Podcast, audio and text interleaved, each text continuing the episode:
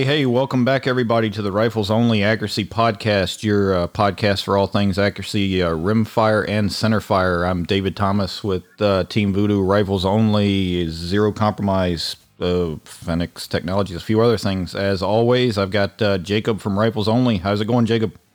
Going good, going good. Just sitting around, uh, finish up the course of fire for the brawl in here in a couple of weeks, and uh, well, actually less than oh, less yeah. than two weeks now. Two. So uh, I got I got it figured out on which which events we're doing on Friday and which events we're doing on Saturday, and how many rounds it's going to be, and just different places. Got um uh, I think one or two new stages for the brawl this year, so it's it's going to be really good. I have I have done away with the rooftops. I said I'm I'm that that one's run its course. So yeah, it's getting a little. Anybody's coming to the brawl. Yeah, the, anybody's coming to the brawl, you will not have to shoot off of rooftops. So we'll just see how that goes. Yeah, it's always good changing up. Those rooftops, but we've shot them off a lot. So yeah, sense. yeah, for sure, for sure. I decided to change it up some more. So we're just we have a, a stage to replace that and some other stuff that we're not going to talk about on the on the podcast, but if anybody wants to come to the brawl, man, let us know. Get over here and do it. Yeah, I'm. I'm telling. I, I. Don't. I think I've said it two or three times now. I, I, wish more people. I don't. Maybe it is a logistics thing. I'm not sure, but I wish more would do that open squadding. I love that. Yeah, it, it does go faster. You know that. I don't know if I've ever talked about it on the podcast before, but um, that was the first time that we did it. You know, me and Lisa were in here on the looking at the whiteboard, and had range officers for you know every stage, you know, and, mm-hmm. and Lisa said, you know, why don't we just, just go where you want to go, you know, don't squad. And, um, it was kind of weird. We, you know, we wanted, didn't know how it was going to work out. And so we'd scheduled, you know, several events. It was Lisa's idea to do the open squadding. And anyway, we'd scheduled several events and I had finished up one and, um, hang on a 2nd mm-hmm. Okay. Anyway, I had a, I, I stopped. I finished at about two o'clock with what I was doing. I had run everybody through the stage I was doing, and I was getting ready to open up another stage. And uh, Tony Bryce McCullum comes walking up. He says, "Hey, man, are you getting ready to open up this stage?" I said, "Yeah." He goes, "Man, I've done everything." I said, "Let me see your sheet." So he gave me his sheet, and I said, "Sure enough, you sure have." I said, "Man, you know what? Pack it up. Go to the bar. Go have a beer. We're, it's two thirty.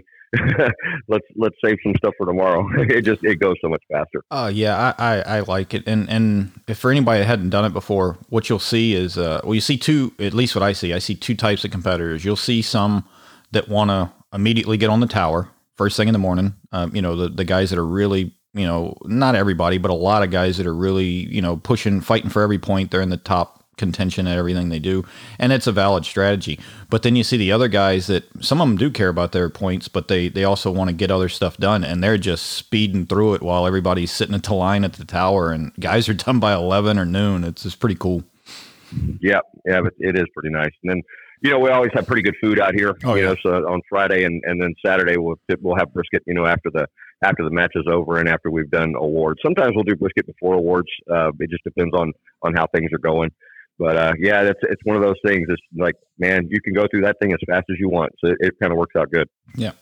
So, what else we got going on? Well, uh, I wanted to visit today mm-hmm. because the uh, email lines have just blown up. Um, so I, am I'm, I'm real happy about that. If, if you're just turning in or you don't know, uh, we have an email that is exclusively to this podcast. It's Rifles Only Accuracy Podcast at riflesonly.com. So that's R O A P, Rifles Only Accuracy Podcast, R O A P at riflesonly.com. And so whenever you can, uh, you have a question or anything else, or even like on last podcast, we asked a question. You know, we, mm-hmm. we were talking how people were doing out there with the with the cold weather and stuff like that and we've had some responses to that. I'm, i picked out one of the best ones that I wanted to I wanted to do right here. Uh, I just think we'll go into the emails if that's all right with you. Yep, let's go. All right. Um, almost every winter, I'm shooting in minus 35 degrees, and two things I have found matter. One, length of pull. I have to use lots of layers, so that really affects your shot. Obviously, okay. So yeah, mm-hmm. obviously mm-hmm. he's right about that. And it, whenever I was reading this, I thought, you know, I wonder if that's one of those things. Like down here in South Texas, you know, once it gets below, you know, 40 degrees, we're we're all layered up, you know, because we're, mm-hmm. we're we're very scared of cold weather. Yeah, it's terrible. And then uh, that happens in the morning, and then by the afternoon, it's 85. And so I was thinking that'd probably be good on you know some of the new chassis style guns, uh, and even my new Accuracy International ATX. You, know, you got that adjustable butt plate. And so you could, you know, very, very quickly shorten up your length of pull. And I thought, well, duh, Jacob, of course, that one. That's a good mm-hmm. answer. And then the other one, he says, Your outer layer makes a huge difference. I have almost a fleece-like outer layer, something the butt pad can kind of stick to. If you need a slick parka to stop the wind, you can get an oversized light fleece coat to go over the top of it and get used to shooting with heavy gloves. It helps. So it, obviously, it sounds like what he's doing. If you're if you you know working a hard shell, you know to keep the mm-hmm. wind out, you know then just puts a, like a like a soft shell over the top, or even you know an oversized you know fleece overcoat, you know just to kind of give you something so the rifle won't be sliding around on all that slick. Yeah, that, that makes a lot of sense, and I'm uh, I would I would imagine a lot of guys that are shooting in this, you know, they're hunters and they're they're shooting some bigger cartridges, and, and it makes a mm-hmm. big difference. Well, man, I appreciate the answer on oh, that. Yeah, you know, awesome. it, I really appreciate the answer. I appreciate people emailing in and, and you know getting involved with us here, and we can move on to that one. Um, okay, here's the next one. Zero stops. Mm-hmm. What are they? How do they work? What are the pros and cons? And do you recommend their usage? Hmm. Mm-hmm. Yeah. Uh, I don't know how come we haven't talked about this yet. I but, think it's probably because they're so common now.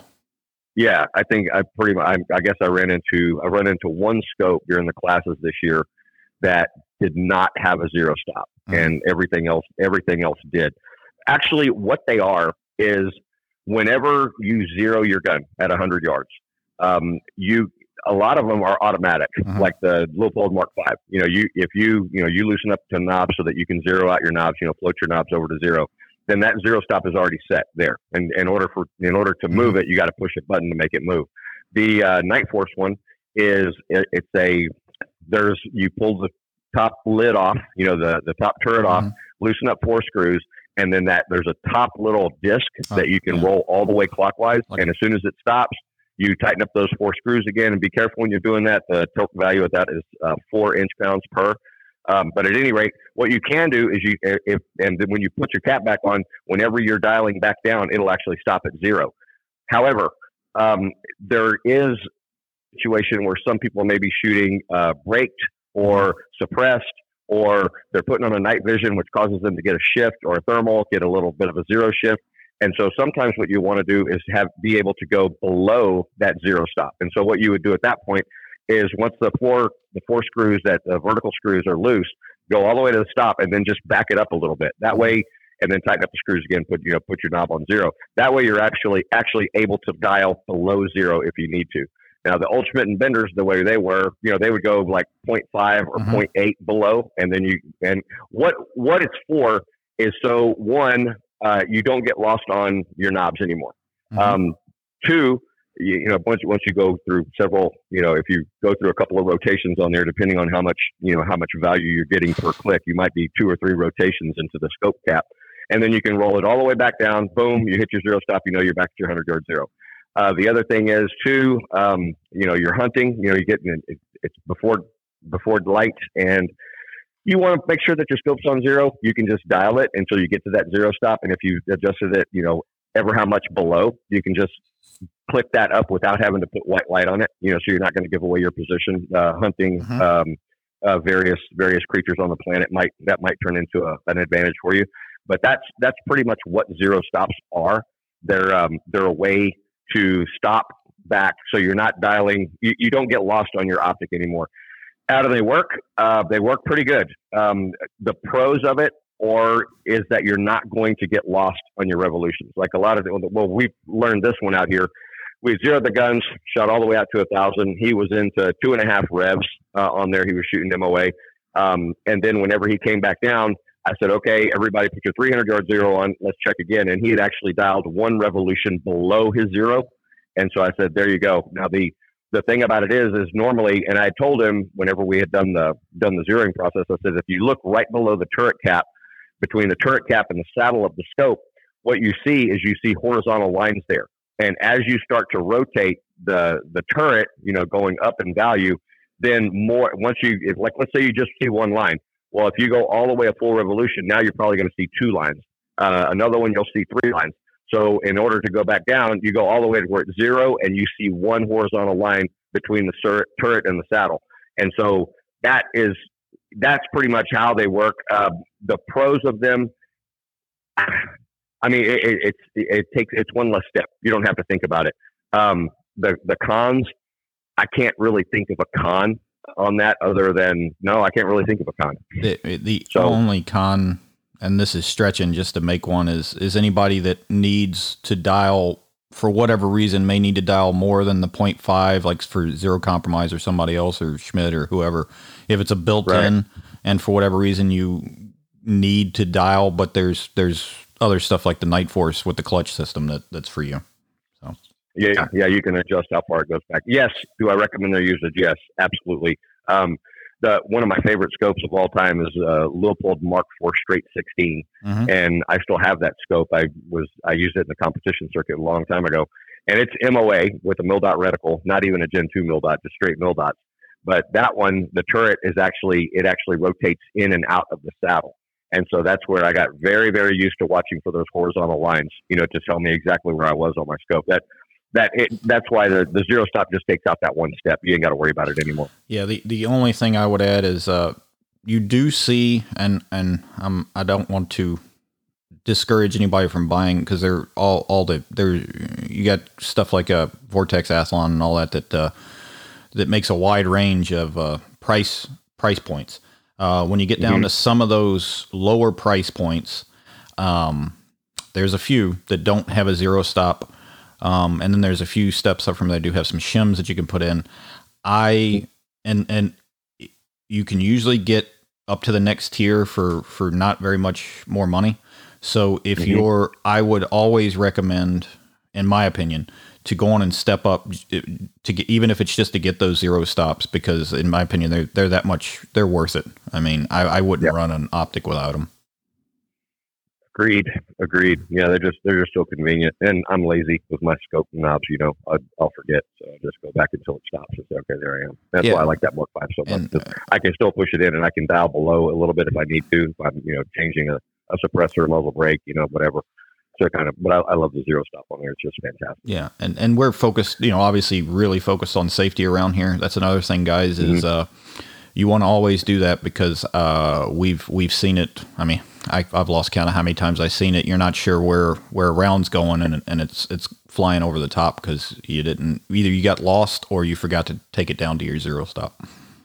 Yeah, well, that's how we always do that post shot checklist. You know, we train it mm-hmm. in the in the PR one and twos here, and uh, I, I still catch a lot of people doing that. You know, finish up at a thousand for the day and head out to a hundred and I'll say, all right, step away from your gun. Let me take a look. They still got their thousand yard dope on. It's like, okay, here's what's going to happen if you shoot right now. Mm-hmm. You know, mm-hmm. you're going to go over the berm. We're not going to be able to uh, to see where that round went. I can't accommodate for that round, so um, we that's why we need to. You, that zero stop just makes it easier. You oh, know, just crank it down, make it part, make it part of your life. You know, that's just something. Go back down to your zero stop. Boom, you're ready for 100 yards again. Every time you approach your gun after you've been away from it um, uh, for a day, a week, overnight, or you just stepped away to go get some water and go to the restroom, you should dial it back down to zero. It should be part of your part of your your deal. That way, every time you approach your gun is in exactly the same condition. That reduce the power on your on your mm-hmm. optic. You know, if you've been working up at 14 power or something, bring it back down to that lower power.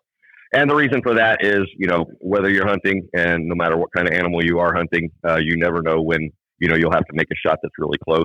Um, and so, you know, that if you open up that field of view, just one more thing, uh, you know, get back down the power to open up that field of view. Yeah, I've I've put the uh, going down to the zero stop in my post pre and post. So I'll do it. The first thing I do, uh, the if I'm at a match and the, the rifle's on a prop, uh, I drop the mag, um, make sure it's clear, and then the absolute before I even pick it up off the bag, the prop or whatever, it goes back to zero. But also, uh, as I'm setting up for a stage, I I even turn it off the zero and back to the zero just to make sure I'm absolutely on zero for my first dial. Like it's in both of my yep. checklists.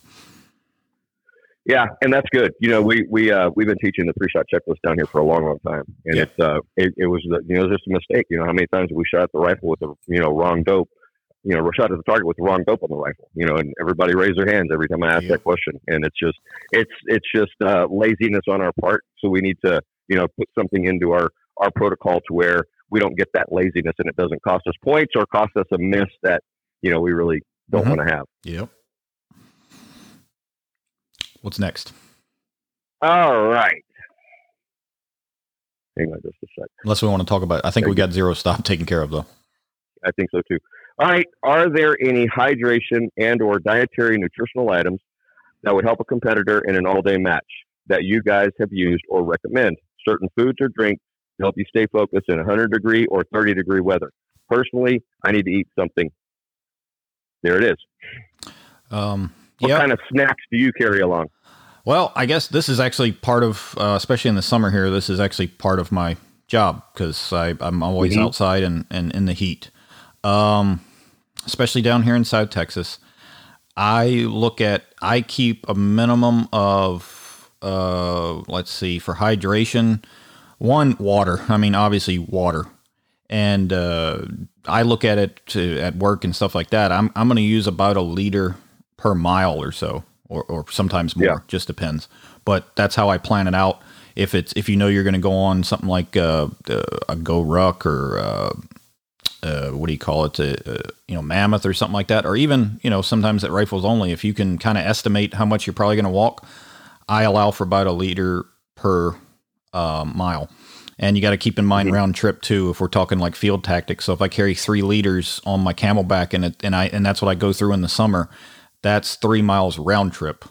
so right, not sure, one way. Yeah, not one way because that'll get you. I've I've been on the wrong side of that too. You're you're one way, you're tired, and you got to get back out, and there's no roads. Um, the other thing, and and again during the winter you may not need as much, but uh, that's what I always plan for. Uh, as far as uh, like electrolyte stuff like that, you got a couple options. Um, you know, you got like uh, different powders, but they um, one stuff we use like Sqwincher. It's just a little tube of powder that you can um, put in your uh, water or whatnot. You can, and mm-hmm. I do it all the time. You can just keep those on you. You when it's time that you need. You obviously you want to be doing it before you need it, but you can just take it just like you would a BC powder or anything. Um, put it in your mouth and drink the you know drink the water right behind it, and that's going to get the whole thing in there fast. You're not going to be spreading it out through your your water. So if you're in a place where you really are taking it serious and you don't want to be sipping on it all day or you, you want to get it in there, I just, I, it's, you know, it looks like a little, um, oh, what do they call those? Uh, little Splenda packs, like the long Splenda ones that you get there, mm-hmm. but like that, and you can buy them. I'm sure yep. they make them for different, uh, different brands do it, but you can just drop that powder. I do it sometimes. We run across people that are in bad shape. Um, we'll just make them, you know, pretty much eat the powder or put it in their powder and, and drink water right behind it. Food, nah, yep. there's there's a million different energy bars. Um, I don't want to uh, out anybody specifically, but if you're a uh, reach out to, to, us if you're if you're somebody that's like diabetic or something like that, we can put you in touch with some shooters that that do that that might be able to help you out on what they want to do there. I won't put their names out in case they um, don't want it, you know, there's there's shooters out there that are, have different uh, like diabetic stuff. If if you're special needs for that, other than that, it's uh, just uh, keep munching. Same thing they teach you if you're doing a lot of rucks and all that. You know, keep uh keep eating. Uh, if you're into, uh, I don't mind most MREs, but you can buy MREs. Take those peanut butter packs, the cheese packs, the jelly, all of it, and just you know while you're walking, just just keep moving, keep putting food in your mouth. Yeah, I got a couple of things on that. Mm-hmm. You know, um, you know the we we always you know whenever we're doing classes out here, um, you know we always keep you know a water can in the back of the of the range vehicle. You know, we tell hey just bring your water bottle and do that. But one of the things that that uh, yeah, and by the time you're thirsty, it's already too late. Yes. You know what I mean? By the time you're thirsty, you're already dehydrated, and that water, as soon as you put it in, it's going to take a while for it to get through your system. So I mean, it's not immediate. It feels immediate, but it's not um, you know, you get muscle fatigue and all kinds mm-hmm. of stuff, especially in your upper thighs is where it happens if you're walking yes, quite a bit. For sure. But um, one of the units that came in for training, they uh, they turned us on to this thing called Drip Drop, mm-hmm. and the Drip Drop it's available at Amazon. We order that shit by the case, and it just you just goes into a regular water bottle you shake it up, the, the flavor is is there, but it's almost non-existent, mm-hmm. and that stuff is really really good. You know, to be rehydrated. You know, to get all the electrolytes back that you need and everything else. I'm not a huge fan of Gatorade unless it's cut with water, like 50-50. Yeah. Um, yeah, but this drip drop is is a really good product. Like I say, it's available at Amazon. You can order it in, deliver it right to your door. Uh, but that's um, that's a that's a pretty good thing. It's called, like I say, it's called drip drop as far as eating, um, the trail mix is pretty good. Mm-hmm. You know, if you're going to be, if you're going to be, you know, have something that, like what you say, just you know, put something in your mouth, and the MREs are all right, but you've also got those Mountain House dehydrated meals and yes. stuff like that that you can use. That, you know, whenever you're going to, you know, have a if you're going to be out and you're, you know, you're going to start at six in the morning, you're not coming back until after dark. You're going to need some sustenance out there. You know, take a break. One of the things that I've done on a hunting trip, I did it especially uh, on one I remember out in Del Rio, is we took a half a loaf of bread in the ruck and then uh, summer sausage, and then just sliced the summer sausage, ate it with the bread, got the carbs. You know, got that that processed meat, which all of us know is extremely good for us. Ha! Don't do it every day, but it was a way to you know really get your belly full with not and it didn't make me you know too uh, sluggish with those carbs, you know, because we were still moving quite a bit. And again, it, none of that, you know, none of that, you know, for snacks or anything else is going to do you any good unless you have water. Yeah, you, know, you got to have that water. Get yeah, those electrolytes going again. Yeah, and the only other, the two things that I forgot to add was, uh, so some people, because uh, like just like me, um, I am, I'm self-admitted a, a, sugar addict, and and I'm so used to not mm-hmm. drinking water because sodas everywhere you look, Gatorades everywhere you look. So mm-hmm. some people uh, I tricked myself like a, uh, uh, it's a I forget what it's called, but you can get a million different things. But there's actually this uh, deal that you can hook on the hose to your um, to your CamelBak, and it has a cartridge in there that flavors your your water through the tube. Uh, it doesn't have any; it's oh, just really? a flavor thing, and some of it is uh um. Sometimes you can get electrolyte stuff too, anyway. But I drink more just because I'm so used to having a, a different taste than water.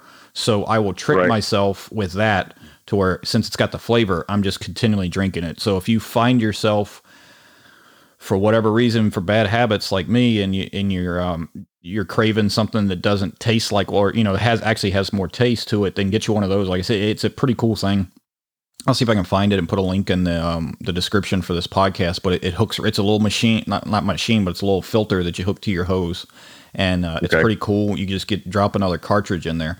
The other thing I was going to say is I use kind of the same thing like at work. Though also, by the way, one liter per mile is for the really hot months down here when you know it's 110. It'll probably mm-hmm. get you three liters will get you a lot further when it's not that hot or or it's cooler out. But I try, especially in the summer. Uh, most of the matches they'll either have, like you said, uh, water in the wagons, or they'll have the bottled water.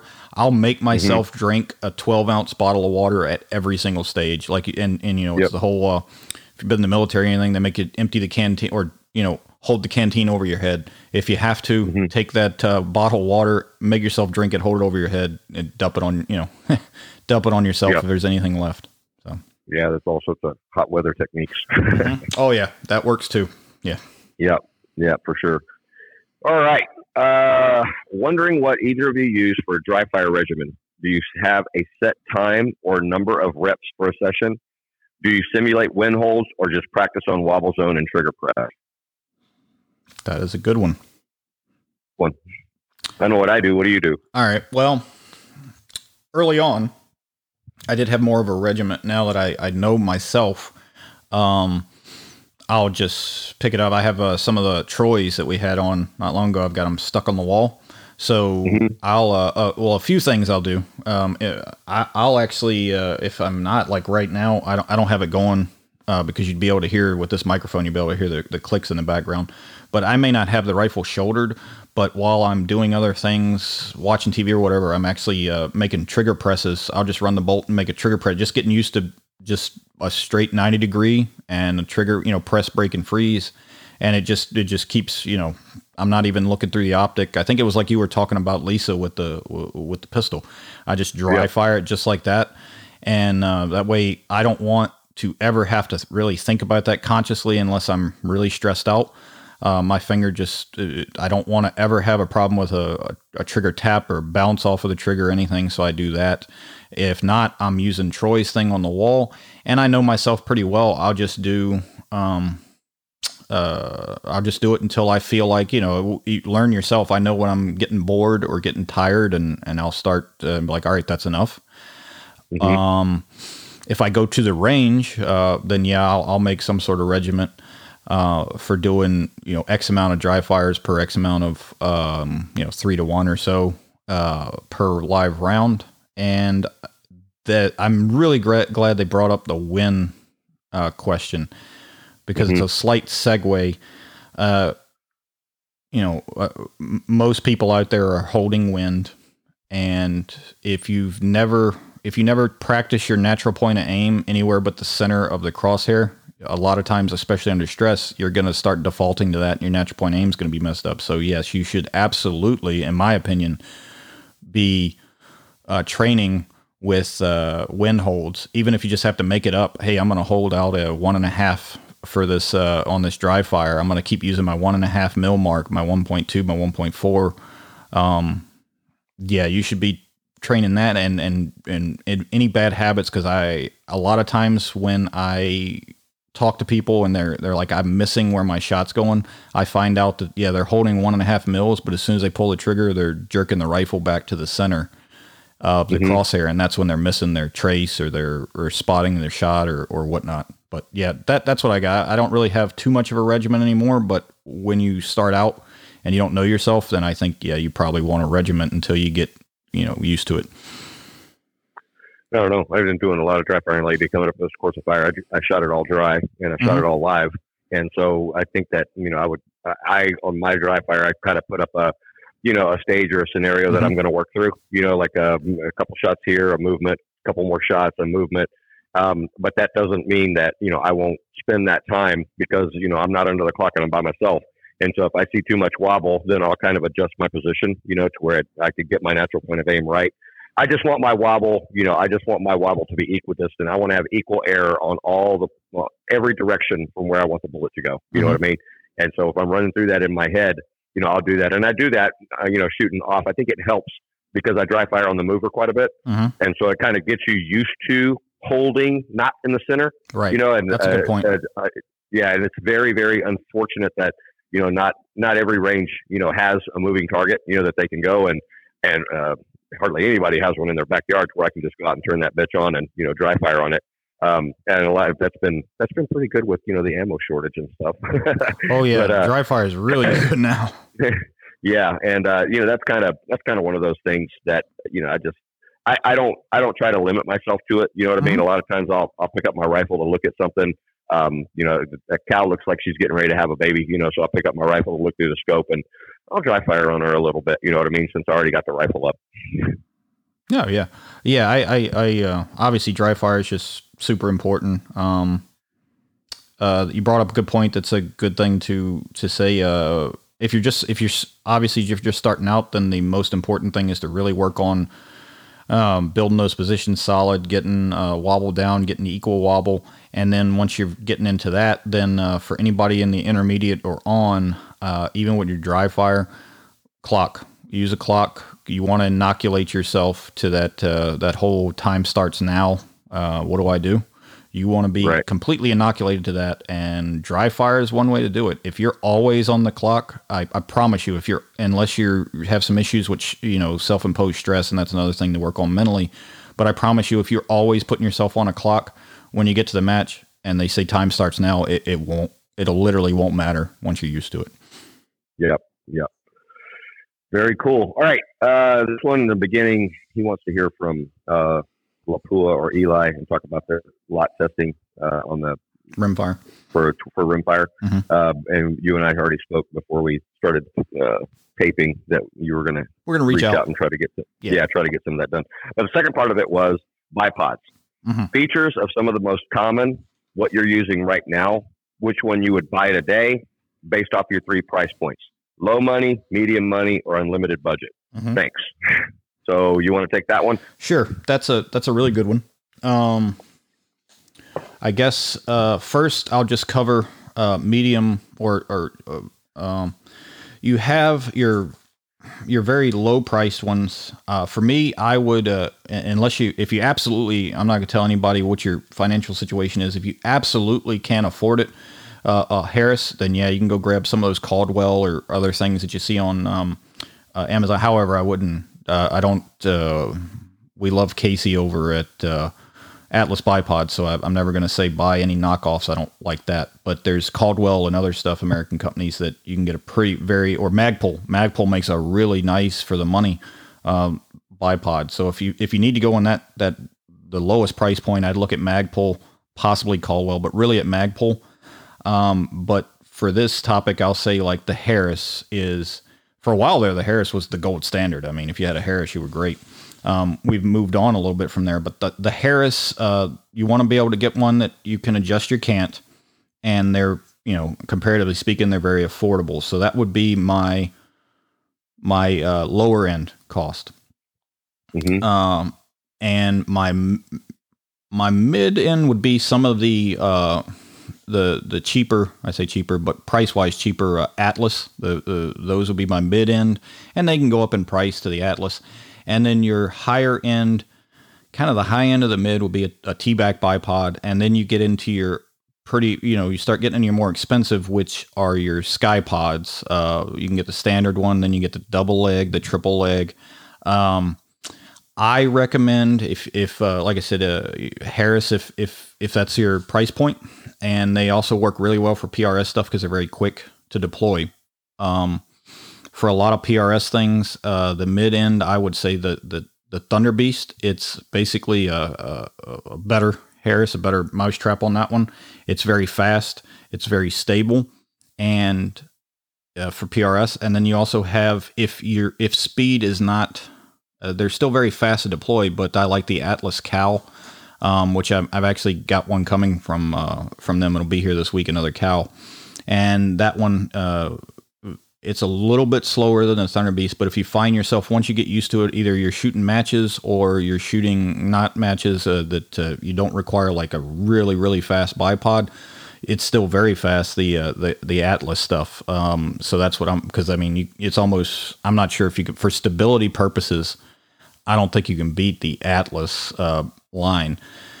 Then you step up into your your Ckye-Pods. In my personal opinion, those are I would use those for field matches, stuff where maybe not too many props, flat surfaces where you may have to shoot above grass.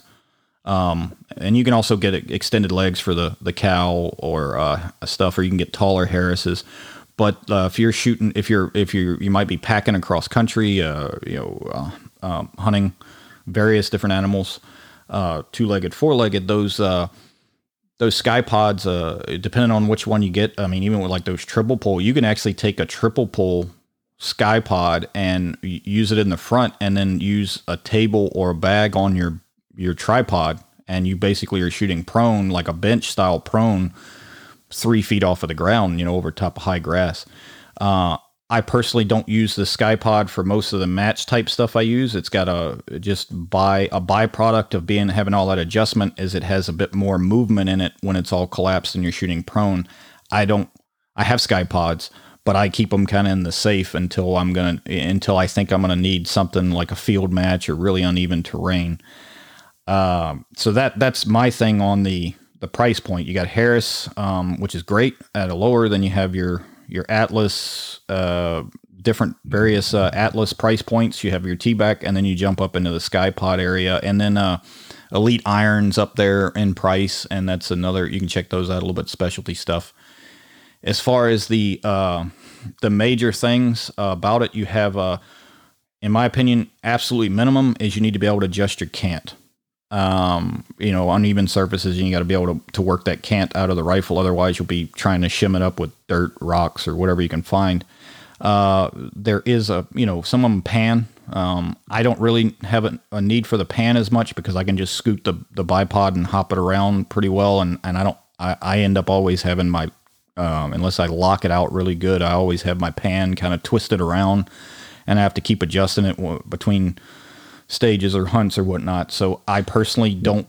Uh, I'll either lock the pan out or I'll get, like I said, the Atlas CAL is uh, uh, only has the cant. It doesn't have the pan. So those are the really those are the two major features: the pan and the cant uh, on your preference or needs. And then you go into your specialty bipods like your sky pods, which they have almost infinite adjustability and uh, height that's kind of what I got on that. I think I said a lot in a little bit of time, but that, that's what I got. Yeah, I didn't think you were going to shut up, man. Yeah, it a, it's a bipod. There's a lot of bi. This ain't like it was 15 years ago. No, it's not. You know, that's a, that everybody's using the you know the Harris. You know, at, at that time, um, you know the the one step up. You know, from the the Harris. You know, it was when you know the Atlas came out. And, mm-hmm. You know, this great bipod. You know, and I'm I've run uh, the T-back. I have not run the Ckye-Pod yet, but I'd, mm-hmm. I'd have run the T-back the the Atlas and the Harris, and actually I have rifles with each of those mm-hmm. on there. Um, the um, the Atlas is just you know it's it's a man the CDI factor on that one is really high. You know that and the T back. You know that's just it's really cool. Um, the I, I like the company. You know it's American made.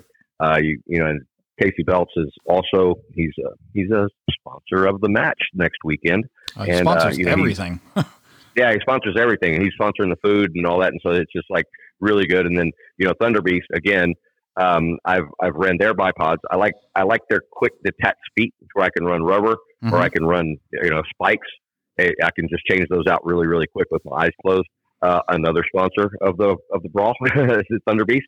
So uh, yeah, I mean that's that's kind of where I go. I, I just don't have any experience with the with a Ckye-Pod. There was a student who had one in the other day, the three legged, mm-hmm. and uh, I never I never got a chance. All week I kept saying, "Man, I need to try out that bipod." But I looked at it and I, I played with it a little bit. I didn't see anything wrong with it. I no. think with you, when everything is collapsed, it does probably have a little bit of rattle rattle to it, but for the most part, if you're loading up, you're not really going to worry about that anyway. No, that's um, just a personal preference. Yeah, yeah, but I mean, all of them, all of them, you know, really good. I've got, uh, I've been, I've been using several different kinds of of the Atlas, and you know, it's it's just it's really good stuff. I mean, hard to go wrong with them, really. Yeah, you can't really. Uh, the only time you're going to go wrong is is you start you start buying the knockoffs, you know, the, the overseas knockoffs. That that's where you're going to go wrong. Things are going to fall apart. Yeah, they will, and, and, I've seen them fall apart. You know, and uh, and again the. Uh, the uh, Magpul bipod That's a good is one. is a really good one. Yeah, it's a really good one. I mean, I've got I have one of those here. I have not put it on a rifle yet, but I have one of those here. Uh, another another sponsor of the ball. Hell, everybody we, we just use all of their stuff. so yeah, I, I could just yeah yeah they sure do. And it and Magpul is is so good to the industry, and and they have been for years and years. So it's been really cool. But yeah, that's the thing. Um, it, it, as long as you're not going off and you know these I know like you know Casey and then Thunderbeast you know these these guys they put a lot of work into having these things to be exactly right. And then if you just go buy a knockoff it's kind of a slap in their face. And I, I don't really like that yeah much. yeah they uh, with the Cal um he he he came out with it. And um there was a not an issue per se but some guys didn't necessarily like it. Went from pretty much kind of loose to locked. And mm-hmm. instead of just working on it and continue selling he stopped you know selling them and then he he he came out with a gen 2 immediately and then if mm-hmm. you still had a gen 1 you could send it in and just for postage they would repair it like so you know casey and the same thing with thunderbeast any any of these guys they are they are are you know the customer over the profit they are they're just oh, yeah. they're awesome for sure for sure and the way they support the community is is fantastic cool man well um I know that I spoke to you about this yesterday. Mm-hmm. I think I sent you a text and said, "Hey, I got I got really really big news." Yeah, um, yeah it is, and I wanted to I wanted to bring this up on the podcast because I I know that we're going to have a a guest on our next one, but I wanted to let everyone know who the guest is going to be and give them a chance to kind of look him up a little bit for themselves in case they're not familiar with who he is. Um, but I was introduced to a gentleman named William Jimeno. J I M E N O. So I'll say his name several more times throughout this. So if you guys are out there listening, get a pen and write that down and look it up. But of uh, in September 11th, 2001, whenever the towers got hit, uh, he was a first responder. You know, he was a port, port authority police, worked on the Jersey side as well as the New York side, and he actually went in to try to conduct uh, rescues. At any rate, him and his guys he was with, they got crushed. Uh, they were underneath just rubble from the building. And uh, that day, there were uh, 20 people that were rescued, mm-hmm. and he was number 18, and John McLaughlin was number 19. I don't know who 20 was, but at any rate, um, there was a movie made about this, mm-hmm. and that movie is called World Trade Center, and it was done um, by Oliver Stone. Mm-hmm. And it is it, the movie starred Nicholas Nicolas Cage. It was released back in 1986. I mean, I'm sorry, I'm sorry, 2006. Yeah, I remember. I don't know why I said 86. Yeah, yeah 2006. Uh, Nicolas Cage. It had um, uh, let's see, Michael Pena, um, Maria Bello was in it. Mm. Uh, anyway, so at any rate, uh, yeah, Maria Bello was in it also. Anyway, I remember seeing the movie, and you know, I remember, wow, what a great story. I never thought I never thought that I would be able to pick up the phone and call and have this guy answer because this movie's all about him and you know what what happened when the, with this certain team of first responders.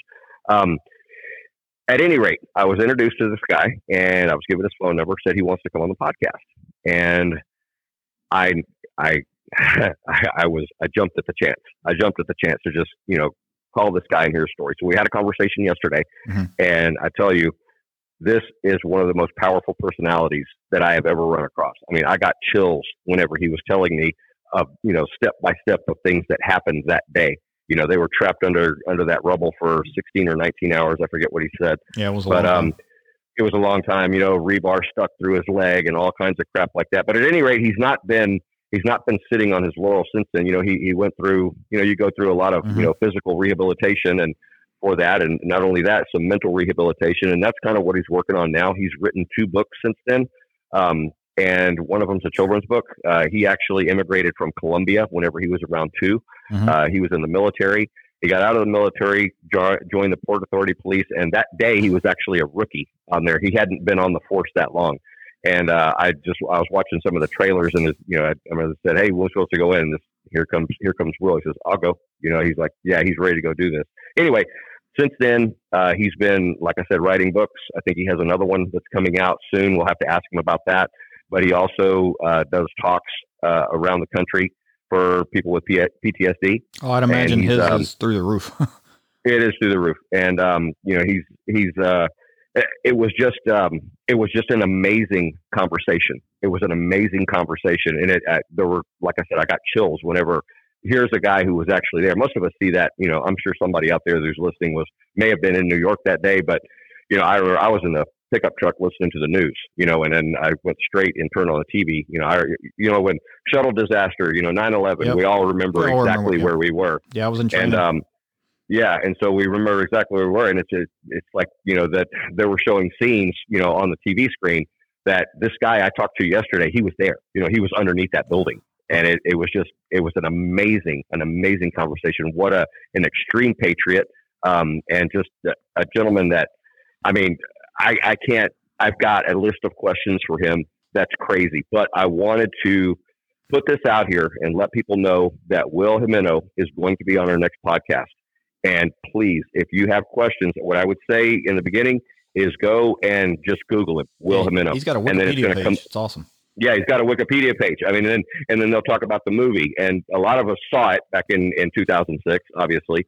But we, you know, 2006 is a while back. You might want to just go and look at the trailer. That's what I did. And I said, oh yeah, I remember that. Mm-hmm. But just his story and and you know, it's Oliver Stone. I don't know. You know, he of course they're friends now. He consulted on the movie and everything else. But Oliver Oliver Stone's a veteran, and so. Uh, for him to put his movie making skills about this story, you know that, and, and the movie was good. And so you know automatically that there was an actual, you know, this is something very, very special. Not only not only just to hear his story, but also to hear what he's been doing since then. And I'll tell you, whenever I picked up the phone with him, you know, hi, I'm I'm Jacob Bynum. Um, I want to do, you know, get you on the podcast. I understand that you're interested in coming on, and it was like that was that was it. And then it was like we had been friends forever. you know, it's like it's just one of those personalities that I mean, such a, a humble, a humble man that has an, a, an extremely strong story to tell and is out there helping people on doing this now. Um, and so, please send in questions for him. Rifles Only Accuracy Podcast, R O A P at riflesonly.com. Send in those questions and, and go and look him up on the internet and kind of refresh your memory on that. I know a lot of maybe some of the I know some of the people who are listening are too young to. I was going to say, yeah, for some of you guys, they, yeah. they, they, actually uh, back in 2001, some some things happened yeah, yeah, they uh, they they they weren't. A lot of the people listening to this weren't even born yet, which is I think I think why it's so important. Oh yeah, that, you know they tune into the next one and yeah, and and get this guy's story. And, and, it's not you know this is not you know Oliver Stone's known for the conspiracy theories, you know JFK and all that. Mm-hmm. This is not that. You know this is a story. No, this, is this is a story of you know the the you know strength of the human spirit. And so, like I said, this guy's going to be on here. I know for a fact that it will not be long and he's going to be on Rogan's podcast. And I just want everyone to know that I'm going to say we had him on our Rifles Only Accuracy podcast first. Yeah, I, have known I've been through some tough things in my life. I've known some people that have been through even tougher. I this will be the first time I've I've been able to talk to a guy that had a skyscraper fall on him and and yeah. walked away from it. You know, that's yep. crazy. Yeah, close to three thousand people died that day. You know, yeah, it was just uh, nuts. Uh, yeah, and then you know everything that happened, you know, with you know Bush being president and everything that was put into motion there. You know, uh, we look back now. Uh, everybody, everybody knows a veteran. You know, from our last, you know, 2 Mhm. decades of war. Well, they say that's where it started. Actually, it started in '93, but that's where they Yeah. actually made a really big hit. And so, this is, you know, the, the things that had gone on in Afghanistan and and um, and the the trials that you know our guys have been through and triumphs and it's just uh it's just an amazing thing fortunately in my job i get to work with a lot of these guys but this this was the this was the catalyst that started it Oh, this And, shaped um, uh, everything that we're doing now. Uh, Mhm. I mean, Absolutely. especially for guys your age and, and my age and um, older or a little bit younger than us. Um, it, it that the last twenty years, that's what kicked it off. But that's what shaped everything that we do our whole lives. uh, america america was changed america was changed on that on that tuesday morning america was changed forever and it'll america will never be what it was before then you know just just 24 hours previous america was a completely different place you know and, and a lot of people have grown up in this new america and uh, you know some of us remember what it was like and it was different you know it was different Yeah, And in a lot of ways- that day. yeah, it was a, a switch that just changed the whole direction that our nation is headed, and and everything from everything from entertainment to uh, business, you know, to lifestyle.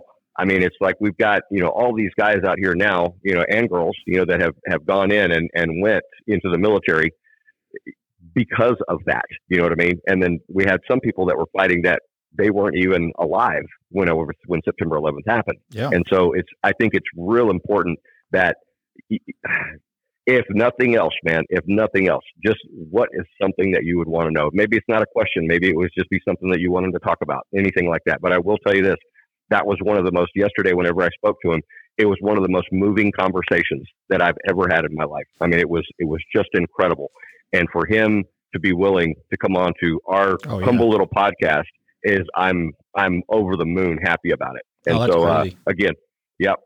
again, it's our Pearl Harbor. guys, really. I mean, it really is. yeah, yeah, exactly, exactly. Pretty much the the same kind of the same kind of thing that just changes the trajectory of an entire nation, of an entire world, actually. Mhm. And so, it, this is this is one of the guys who was actually there. You know, he was one of the first responders at 9/11, and it, it's uh like I, I I I don't have the words to express it. You know, the the conversation and how it made me feel, but I know that a lot of people will get that exact same feeling, especially if they you know were had watching that happen on TV so many years ago. Oh yeah, I, I like I said, I know where I was at, and and it changed my entire trajectory on uh, my career. You know, military and law enforcement. Uh, you were thinking you were going to do one thing, and then uh, as soon as that happened, you're doing something completely different. It's, No, it's for sure. I mean, yeah, yeah. it, it's just insane. And so, very good, Yeah. very good. Well, that's We'll that's coming up on the next I'm one. Sure, I'm sure that's going to be a long. We'll stay here as long as we need with that guy. Oh, absolutely, absolutely. So coming up, um, we've got our classes here in Texas. We've got uh, Colorado coming up in June, uh, August, and September. We'll be in uh, Minnesota as well as Michigan, uh, doing all sorts of different classes, everything from Fieldcraft to 22 to centerfire, all that kind of stuff. So look at the Rifles Only website. Um, if y'all want to, if y'all want to participate or come see us out in any of those places, we're going to be local to them. Um, another thing that I want to go over, since we're right here at Brawl Time, is I wanted to cover some more of the the Brawl sponsors. Mhm. Uh, so the the less the list is uh, very very good. Um, Primary Arms, Proof Research, XLR Industries, Fix It Sticks, Vortex, and B and T Industries. Crescent Customs, JC Steel, and Jake Jake Vibbert's actually coming to the match Oh, good. uh, Bartlein Barrels, uh, DFAT, Vectronix, uh, you know, your, your Terrapin and, and uh, PLRF la- laser rangefinders, Magpul, again, uh, Defiance Machines, Manners Stock, True North Raven, uh, some some uh, nylon gear Buck is on the down? table. Yep. No, no, Buck's not going to be here. Ah, damn No, he's not going to be here. But he did. He did send stuff. Uh, his company, True North Raven, did send stuff, uh, as well as Armageddon gear. I'm trying to talk Tom into coming down. He's kind of. I don't know if I'll be able to, but I think uh, maybe I can guilt him into it. But Armageddon We'll, gear. we'll let him use a a Uno few- bag. Tell him. to come down. Anyway. yeah, yeah, yeah. Well, I, I mean, if you if he wants to come down, but he's he's always always sponsored. You know, our brawl. You know, it, it's always we we know we can always count on him. Uh, Accuracy International North America doing another rifle. Uh, Bushnell, Gray Ops, uh, Leupold, MDT. Uh, the list goes on and on. Uh, Thunder Beast again is going to be here um, sponsoring. They always do. But that that's just one of those things. Like you and I had talked about several different products, you know, today mm-hmm. that we use, All and it's like everybody's on the list that sponsors. You know, that's that's the stuff that we use. Like, you know, Accuracy International North America, the Leupold, everything else. So if y'all have something that y'all need to get, I, I man, really, really need to reach out to those companies first. And so that's that's what I've got for today, brother. How about you?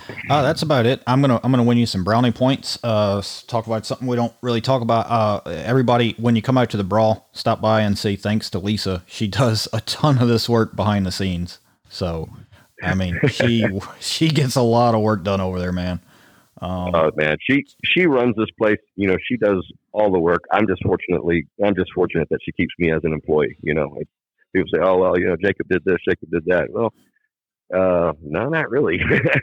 and if I did, I certainly didn't do it without her help. Yeah, so you're right on that. Yeah, stick your head in the office if you're by, because that's where she ends up hanging out a lot. Is in the office. Stick, uh, say thanks or say hi, and um, because she's the boss, man.